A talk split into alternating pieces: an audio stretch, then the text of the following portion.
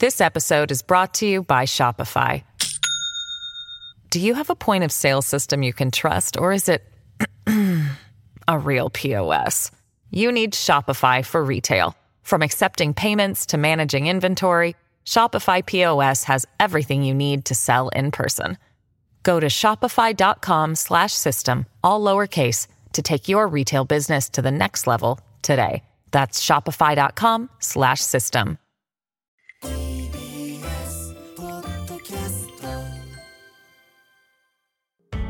発信型ニュースプロジェクト ティービーエス ラジオきゅうまるご きゅうごよん荻上チキセッション。発信型ニュースプロジェクト荻上チキセッション、荻上チキと南部ひろみが生放送でお送りしています。ここからは特集メインセッション。今日のテーマはこちらです。メインセッションディスカッションモード。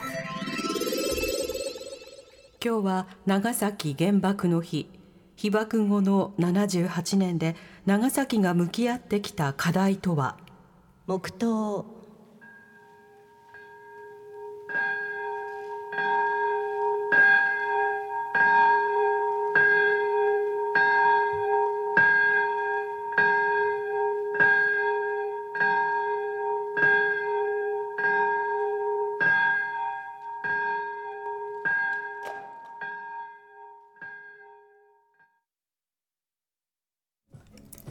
今日は長崎原爆の日です。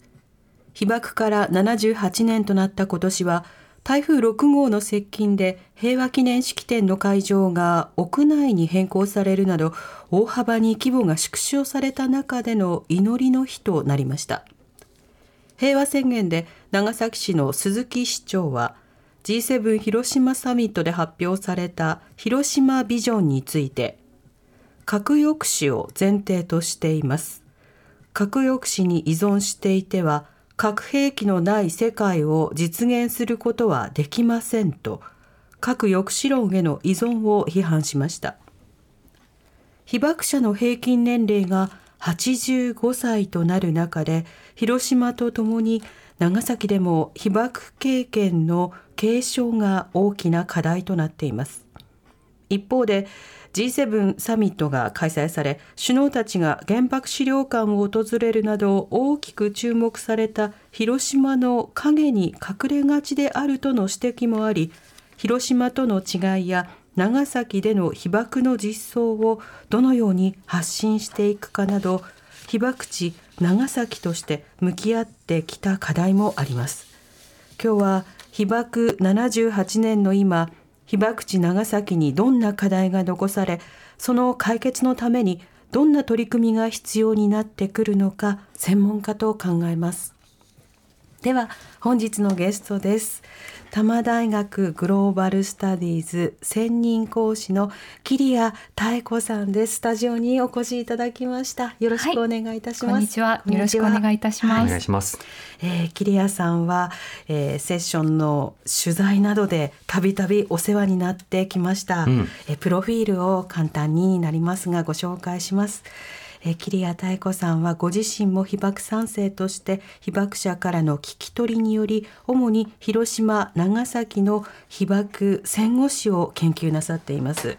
にせんじゅうろくねんさんがつまで広島市立大学広島平和研究所の専任講師を務められ、被爆ななじゅうねんの広島を取材したにせんじゅうごねんに広島でお話を伺いました。その後、長崎大学核兵器廃絶研究センター客員研究員を務められ、にせんじゅうきゅうねんに長崎を取材した際には、被爆者や継承活動の取材をコーディネートしていただきました。にせんにじゅうにねんしがつからは多摩大学で専任講師を務めていらっしゃいます。はい。この平和記念式典、今年は台風による大規模な縮小、はい、メッセージもビデオメッセージなどにこう置き換えるというような動きがありました、はい、今年の式典はまずはいかがでしょうか。そうですね、あの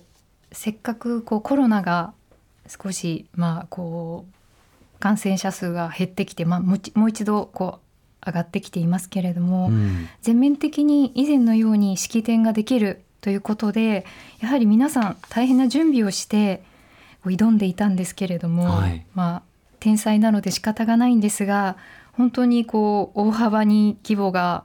縮小されてしまって、うん、関係者もう本当に一部の関係者しか参加できなかったっていうのは被爆者の方にとっては大変辛い年になったのではないかなと思っています、うんまあ、残念な状況ではあったわけですが、はい、この式典に、うんまあ、例えば首相とか、はい、あるいはその閣僚そして政府関係者、はい、あるいはその長崎市などの関係者がこう同席をする、うんはい、そして被爆者の方も集まるというこうした場面の役割というのはどうお感じになってますか、はいはい、そうですねあのやはり、まあ第一にはこの式典というのは原爆で犠牲者にあった方々への祈りやっぱりそのその方々への思いっていうのが原点にあるとは思うんですけれども、うん、今こうななじゅうはちねん経ってみるとどうやってこう引き継いでいくか継承していくのかっていうのが大きなテーマになっていく中で、はい、こう国としても政府としてもそして関係者国連関係者の人みんなが集まってこれからこの広島長崎の核兵器の体験をどうやって伝えていくかっていうことをみんなで考える場になるということでは非常に重要な式典だとは思っています。うんその式典の場において、はい、今日は鈴木市長の平和宣言と岸田総理のビデオメッセージ、はいえー、紹介されています、はい、まずこの平和宣言についてはいかがでしょうか。そうですねあの鈴木市長は初めて市長になってから初めての平和宣言になったんですけれども、うん、あの非常に心がこもってあのいいメッセージだったなと私個人的には思ったんですね、はい、まずやはり長崎のご両親が被爆者であるという点を非常に力強くあの述べられておりましたし、うん、今までの田上市長を受け継いでやっぱりこうやっていくという姿勢が見えましたので、えー、とてもあのいいメッセージに私なりには聞こえましたね、うんはい、読み終える時もその非常にこう、はい、感情が乗ったような読み上げ方になってましたよね、はいはい、一方で岸田総理ビデオメッセージその内容についてはいかがでしょうか。はい、そうですねあの今までの総理大臣に対して岸田さんっていうのはご本人なりの広島への思いもありますので、うん、核兵器への思いというのはしっかりとお持ちだと思っているんですけれども、はい、ただあの後半の方で被爆者支援放射能被害について、まあ、こう支援していきますと、まあ、寄り添っていくっていう形でお話しされているのでぜひあの有言実行していただきたいなと、うんあの思って聞いていました、うんはい、その有言実行というのがどんな点になるのか今日はあのじっくりお話を伺っていきたいと思うんですが、はい、しかしながらそのリスナーの方からもですねどうしても広島の影になっていやしないかというような指摘もあります、はいはいえー、ラジオネーム国士無双さんからいただいたメールです。どうもありがとうございます。やはり日本で初めての被爆地広島の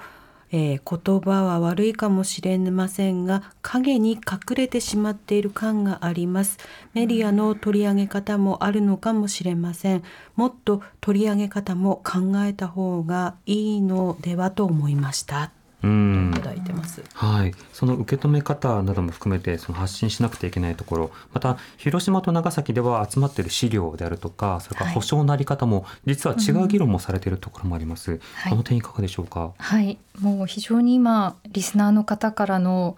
あのー、なんていうかな的確な質問だなと思ったんですけれどもやはり同じ被爆地と言ってもどうしても広島が前面に出て長崎が影に隠れやすいとで今年は特に広島があのむいかが日曜日だったっていうこともあって広島の特集番組ってすごくあの時間をかけてやられていましたよね。うんですけれども今日朝からこう見ていても長崎に関してほとんど式典以外はあの流されていませんしあの立ち止まってこう黙祷するような姿もあまり、まあ、関東では見られませんし、うん、そういった意味でその長崎の原爆に対する受け止め方が非常にそのおそらく他県では被爆地以外では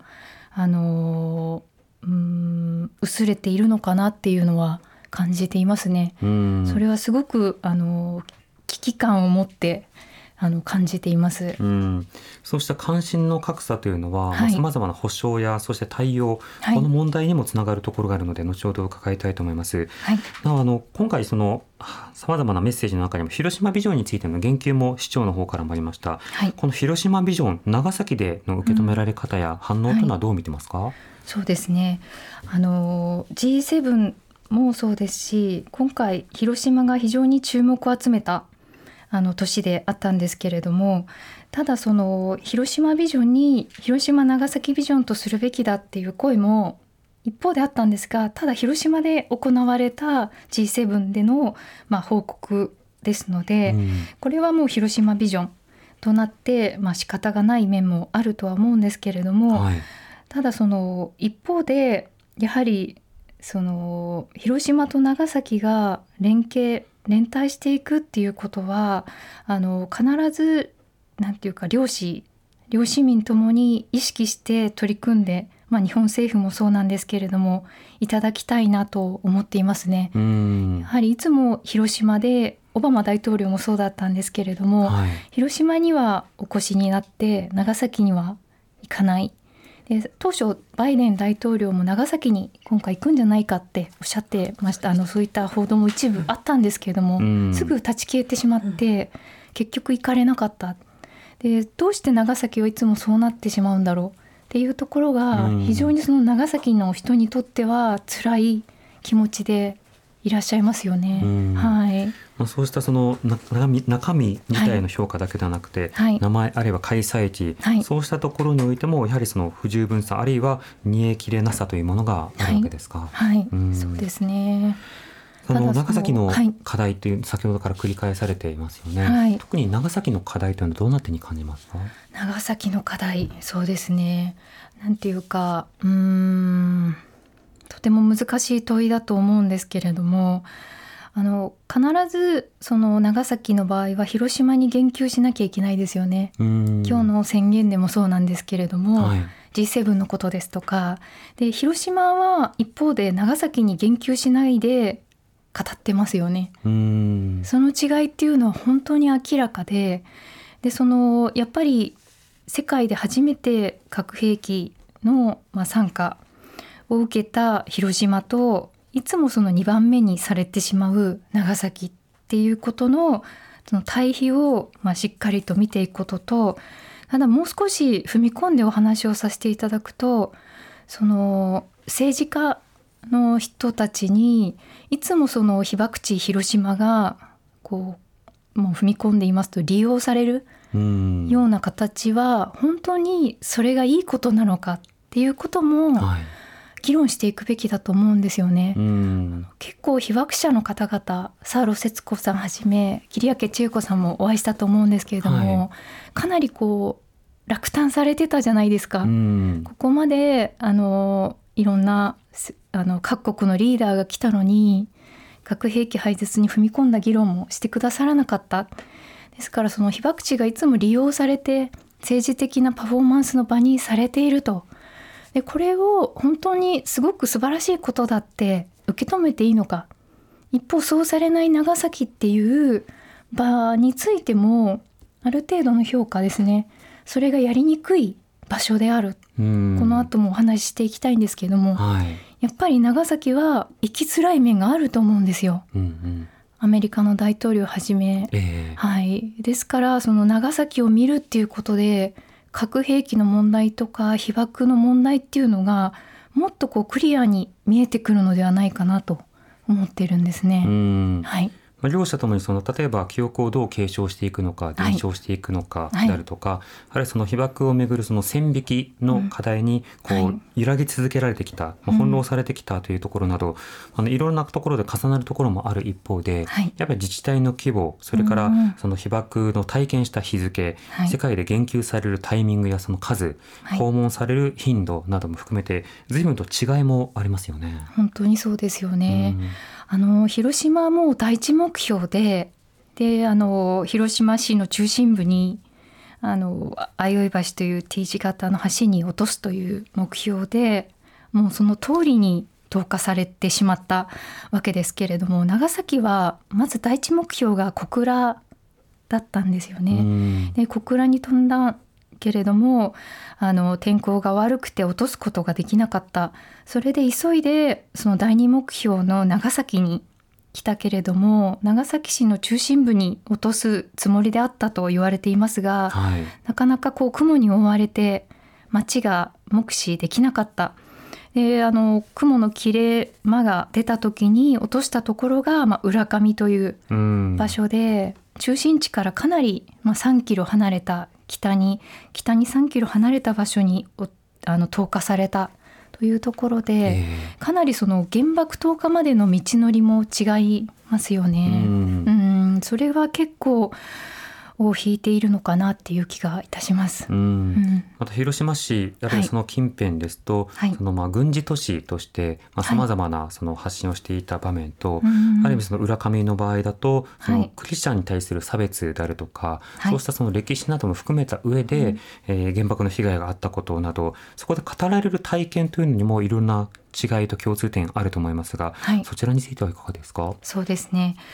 えー、とやはりその広島は先ほどお伝えしたみたいに市の中心部に落とされて、まあ、建物の被害だけでも きゅうじゅうにパーセント と言われていて市全体が壊滅的な状態になったと。うんで長崎は一方で市の中心部から北にさんキロ離れた場所浦上という今荻上さんがおっしゃったみたいに浦上には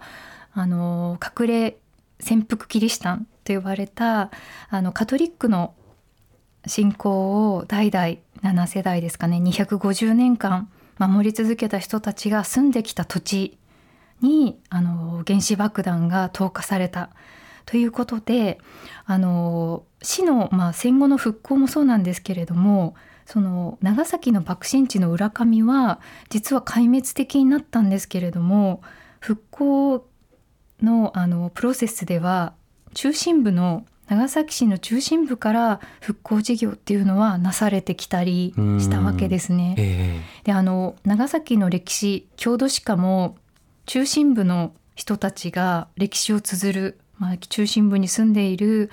エリートの人たちが歴史を綴るということを主にされてきたので、はいあのまあ、この先でお話しするタイミングがあればと思うんですが深堀義俊さんとかあの長崎でずっと被爆の写真調査をされてきた被爆者の方がおられるんですけれども、えー、その方はその代々カトリックの信徒の、あの出身の被爆者の方なんですが、あのインタビュー聞き取りの時に教えてくださったのが浦上の人々はやはりその貧しい農民の人が多くて、うん、なかなか教育が受けられなかったと、うん、でやはりその原爆のこともそうですけれどもその資料を残すとか記していく人たちっていうのがやはりエリートの中心部のしっかりと教育を受けた人たちになっていくということでなかなか記録として浦上の人々の記録が残らないんだよっていうことをおっしゃってたんですね。うんそういう記す人とか残していくやり方っていうことが非常になんかこう残っていく記録化においては重要なんだろうなって思っていました。うん、うん、当事者などがこう残しきれない中で、はい、その聞き取りを行ったり記録を行う側が、はい、自分たちのその、まあ、立場や特権性などを自覚しながら、うん、いろんな方の話を聞いていく、はいまあ、そうした試みがじゃあ戦後直ちに行われたのかというとそうでもなくむしろその情報をしっかりと共有するということがあの ジーエイチキュー のね、はい、その統制の中ではなかなか難しい状況もあったと思うんですけど、はい、さらにということことで長崎と広島の格差もそこにあるわけですか。はい、おっしゃる通りです。うんうんあの以前桐谷さんにねその、はい、ななはちねんまえにお話を伺った際には、うんはい、桐谷さんがいろいろな被爆者の方に話を聞く際に、はい、やっぱその被爆の話だけを聞かないっていうことを、はい、すごく痛感させられたと、はい、その例えばあの具体的にその川であのお魚とかうなぎとかを取っていた方の、はい、うなぎの話ですね、はい、話を何度も繰り返す方の話を聞いて、はいはい、その方にはちがつあのむいかはどうされてたのかっていうことばかりをこう聞きたがってしまうことが、うん、いかにこう偏ってしまうのか、うん、問題なのかっていうこともお話しされてましたけれども、はい、その後の聞き取りというのはいかがですか。そうですねあの私は実は今非常に申し上げづらいんですが、この数年は広島にかなり集中して論文を書いてきまして、うん、あのはい、桐明千恵子さんっていう女性の方に、うん、あのフォーカスをしてずっとあの聞き取りをして、それを形にするっていうことをこの数年では取り組んできて、やはり桐明千恵子さんも同じように被爆前の話を随分長くお話しされるんですよね、うんうん、はい、でそれを聞いてから、例えば友達のとその戦中におしゃれがダメって言われても、もんぺの縫い方ですとか、どうしたらおしゃれに見えるかとか、ボタンに布をつけておしゃれに見せたんだよっていう話とか、そういうのを聞いた後にその友達を、あのー、被爆して重傷になった友達を校庭で焼いてダメに付したっていう話を聞いた時に、うん、やっぱりその前のお友達と非常に親しく遊んでいる話を聞いた後だと本当に辛かったんですね、うん、いきなり原爆の話ではなくて、それぐらい大切な友達を自分の手で焼いて骨を拾って、そしてまた校庭に埋めたっていう話をされた時に、うん、ですからその一連の流れ、そしてあと、あのー、今ちょっとお伝えしたように深堀さんの話もそうなんですけど、はい、書いてくることができなかった人たち、例えば子どもとかそういった、あとご高齢者が、あのいつもこう記録に残るのは立場の高くて強い、特に男性という記録の中で、うん、女性であって、そして例えば桐明さんは当時じゅうごさいという立場で、そういった、まあ、少女とか子どもたちがどうやって原爆を見てきたのかで、受け止めてきたのか、そして生き抜いてきたのかっていうことが非常に今の関心としてはありますね。はい、桐明さんのインタビューはこの番組でもあの以前放送して、はい、あの校庭で、はい、あの学友を、はい、自ら焼かなくていけなくなったというような、はい、そうしたお話も紹介しましたし、またセッションでも今後、うん、あの放送していきたいと思うんですけど、はい、あのしかしそういったそのエピソードが一体どういった経験だったのかということをこう語り継ぐ、はい、まあ、その体験された方、被爆者の方が今ご高齢になっていて、はい、長崎でも広島でもこうした被爆の継承というのが大きな課題となっています、はい、長崎市はこの課題に対してどう向き合ってきて、はい、なおどんな課題があるのか、この点いかがでしょうか。そうですね、やはりあのチキさんも広島と長崎両方行ってみて、はい、何かこう違いって感じられましたか。資料館とか感じますね、はい、うん、それってどんな違いでしたか。いろいろあるんですけど、はい、一番担当直に言うとまず財政規模が違うのがあります、ね、はい、そうですよね。で広島市長崎市で財政規模が違うというのは広報、それからその建物、うん、はい、あるいは研究員、はい、こうしたものをこうしっかりと雇うという体制が違うので、はい、それがいろんなところに影響してるなって感じましたね。まさにもうおっしゃる通りなんですよね。もう都市の規模が違うですし、予算、うん、広島は本当に予算をかけていますし、はい、例えばあの行く前の事前学習、広島データベースって広島平和記念資料館が作っているデータベースは、うんうん、学生にも言うんですけれども、すっごくあの細かく資料を出してるんですね、うん、だから広島にいなくてもかなり原爆の絵とか証言とかに触れることができるんですよ、広島の場合、はい、一次資料もあのアップされてるデータベースとして。一方で長崎はそれがやっぱりなされていないですよね、うん、であとはとても大きい差は、例えば貞子さん、折り鶴の貞子さん、うんうん、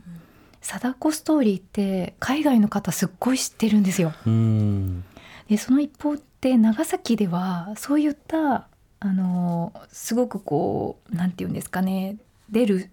被爆者で有名な方ってなかなかいらっしゃらないですよね。うん、広島では今のサーロ節子さんとか、はい、本当にいらっしゃるんですけど、あのなかなかこう貞子さんの、 あのストーリー性というか、あれはすごい記憶の継承になってると思うんですよ。うん、でも長崎ではなかなか貞子さんほどのインパクトを持つ、そのそういう方をこう生み出せてこなかったっていうのはとても大きな問題で、うん、それはもうチキさんがおっしゃったように、あの財政の違い、都市の規模の違い、取り組みの違いっていうのがさんじゅうねんごよんじゅうねんごにすごい出てきてしまってるんですよね。うん、広島はきゅうじゅうねんだいに非常に変えて取り組んできたので、はい、それが今やっぱり花が開いて咲いてますよね。うんうん、その点長崎においてはその今なおその継承という点でも課題がある、はい、でまたその例えば被爆者に対するその補償という点ですと、はい、その広島の方ですとその黒い雨訴訟が、はいまあ、一旦その、えー、政府の方がまあ控訴を断念したもののまた線引きがあるということで、うん、別の訴訟がスタートするということになってますよね。はい、でこれはこれであの一つの課題があるんですが、はい、長崎でもまた別の事情があると、はい、それは例えばその具体的な雨の調査などが不十分であったりなどいろんなところにこの関心の格差であるとか、まあ、研究の量の違いが影響していると聞きます、はい、この点はどうでしょうか。まさに本当にそうなんですよね。あの黒い雨の訴訟はもうあの広島の場合は初めから調査がなされてるじゃないですか、はい、で地図が行政によって作られていてそもそも長崎はそういったものがない中であの戦わざるを得ないっていうその行政の対応の差っていうのも非常に出てきてしまってますし、うん、で法律でどこまでできるのかであのその行政の取り組みの違いで同じ被爆者で浴びたんだって思ってもそれすら認められない差っていうのをどうやって埋めていくのかは本当に日本政府の課題だと思いますね。それこそ今日岸田首相がおっしゃっていたようにやっぱり認定を原爆症の認定も含めてあのもうやっぱりこう時間が限られているので、えーあの早急に取り組んでいただきたいなと思っています、うんうん、その点の有言実行性要はその核廃絶の方の有言実行性と、はい、その被爆者援護被爆者に対する補償の有言実行性、うん、これがまずはその大きな課題として存在しているわけですけれども、はいはい、この後者の方の具体的な補償の方について政府の動きはどう見てますか。うんうん、そうですねあの随分とあのうーん改善という言い方も難しいですけれどもあの姿勢としては変わってきたとは思うんですけれどもただ本当に遅すぎたなと思ってますね。うんだからもう時間が足りないので本当に急いでっていう気持ちがありますね。あ, あまりにも遅すぎたかなり長いことを皆さんを訴えてきているので、えーはい、うんそうすると政治決断はいちびょうでも早くということになるわけですね、はいはい、実際この番組でインタビューした方の中にもすでにお亡くなりになっている方もいらっしゃって、うん、あの例えばあの森口光さんあの以前長崎の証言の会事務局長を務めていらっしゃって、はい、その事務局であの、うん、我々もインタビューをじっくりお話聞かせていただいたんですけれども、うんはい、あの多くの被爆体験を残されてきたわけですよね、はいはい、そうした資料の位置づけや活動というのは改めていかがですか。はい、あの森口さんのあれですね事務所証言の会の事務所にチキさんも い,、はい、い, らしまし い, いらっしゃいましたよね、えーえー、あのもうすごい段ボールが山積みですよね、うん、山積みであのまだ開けられてないみたいなものも含めて、うん、すごい宝の山が、うん、であのその森口さんがよくおっしゃっていたのがこの資料のこの重要さを伝えていかないとねっておっしゃってたんですよ、うん、でも亡くなられてしまって、えー、今私たちどうしようっていう気持ちが森口先生ならばその価値が分かったりその資料の背景、うん、意味を分かると思うんですけど私たちの世代だとこの資料の意味とかどこをどうこのあの受け継いでいくのかとかっていうのを本当に慎重にやらないともしくはなんていうかもしうん行政側にその資料がいったとして、はい、それが価値がわからないと破棄されてしまうという恐れもあるわけですよね、うん、で森口先生はそれをすごく恐れていらっしゃったのでそうはその長崎の証言の会はなさらないと思うんですけれども、うん、ただその本当に集められてきた資料とか証言をこれから次の世代がどうやって受け止めてつないでいくかっていうのが今の大きな課題だと思っています。うん行政以外のところで資料収集をし、はい、被爆された方が被爆された方の話を聞きというそうした活動自体がとても貴重であると同時に大事な証言も集めてきたのだけれども、はい、それが特定の方がお亡くなりになることによって連続性が途絶えてしまって、はい、さてそれをどうするのかといった時に行政の方でも、まあ、なかなか継承の活動が、まあ、うまくはいっていないところがある、うん、そうした課題と長崎が今後どう向き合っていくのか、ご時代に伺っていきたいと思います。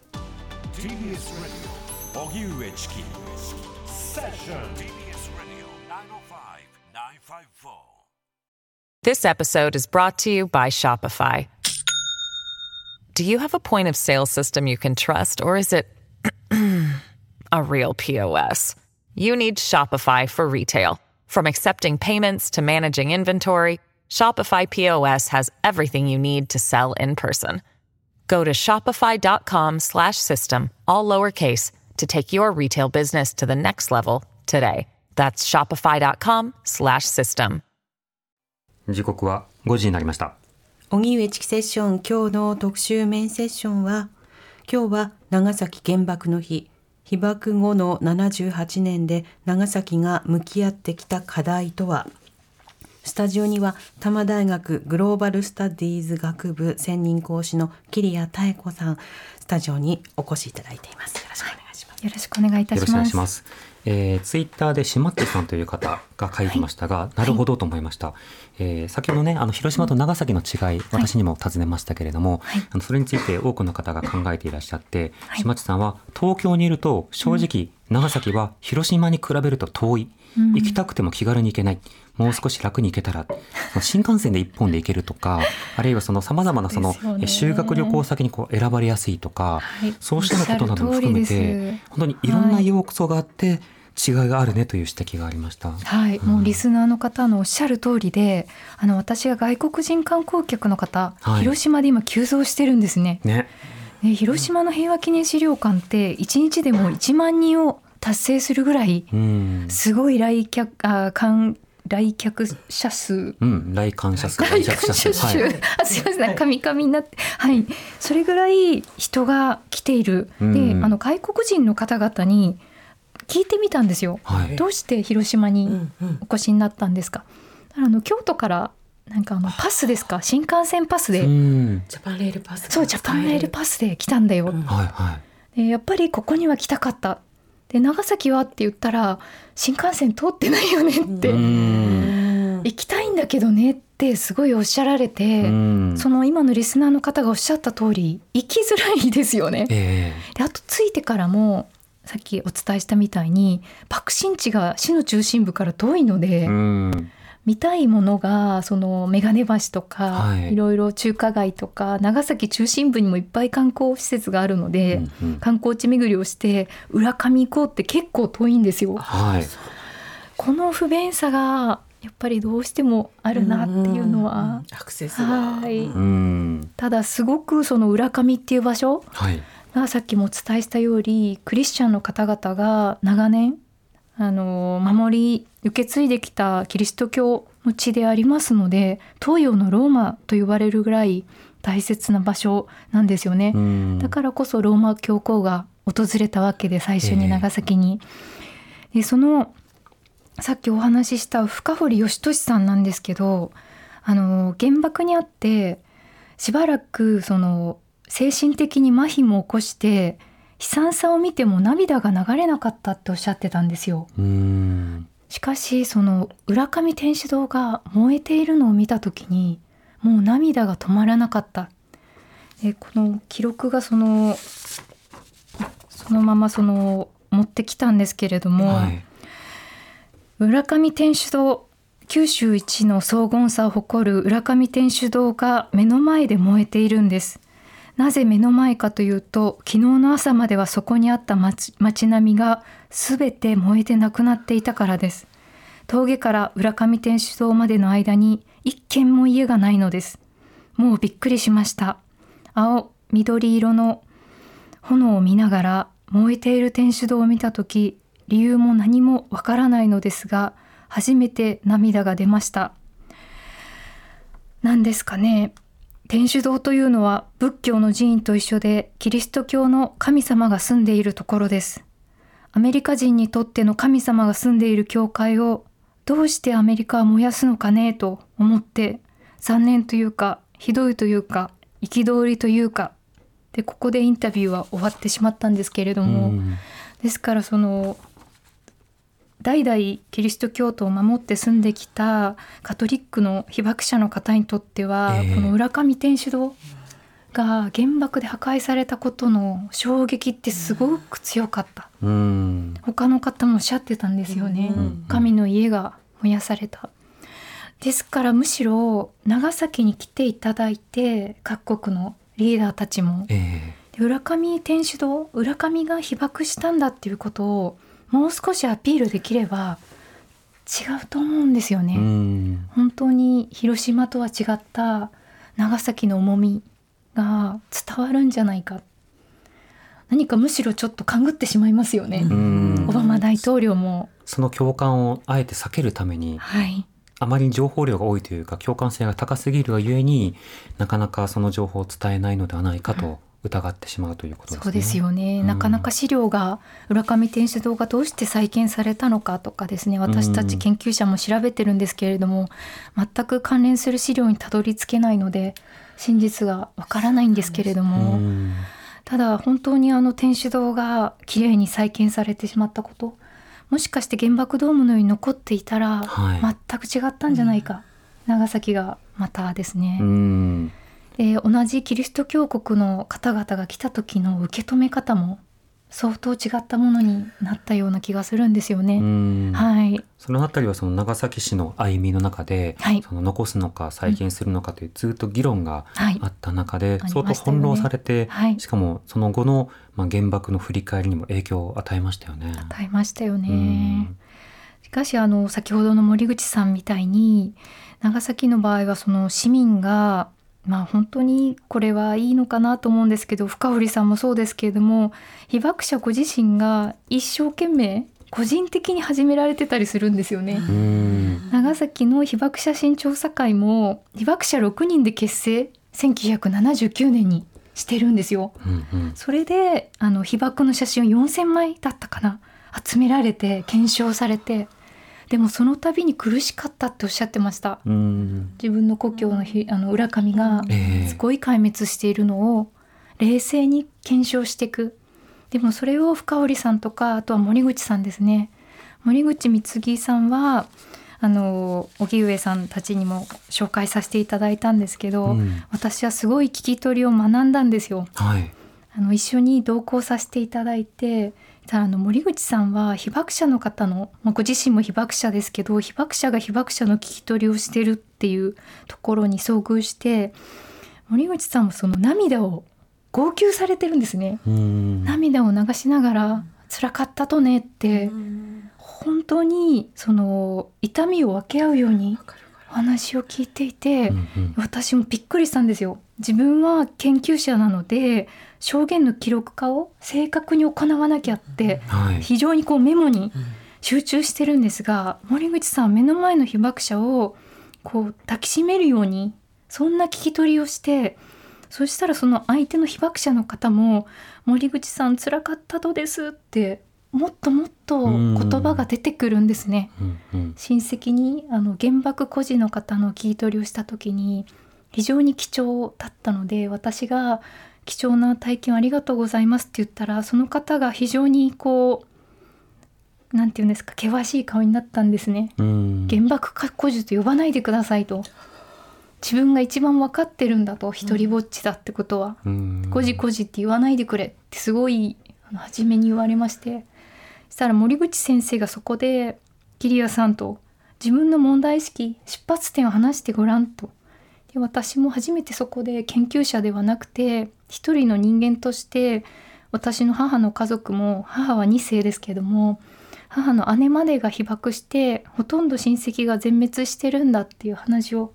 で自分も真実が知りたいでそれで取り組んでますって言った時に初めてそのシャッターがまた開いたんですね。うーんでそれがすごく森口先生のおかげだったんですね。うんうん、あの私も真実を語る森口先生がですねえっと、証言にこだわってたんですよ、うんうん、あのある事柄の証明となるように体験した事実を話すと、それが証言だ、だから長崎証言の会なんだと、だから証言を聞くという姿勢を忘れちゃいけないんだっていつもおっしゃられて、その時は私もそれを目撃する証言を聞く側の心得が必要だと、うんうん、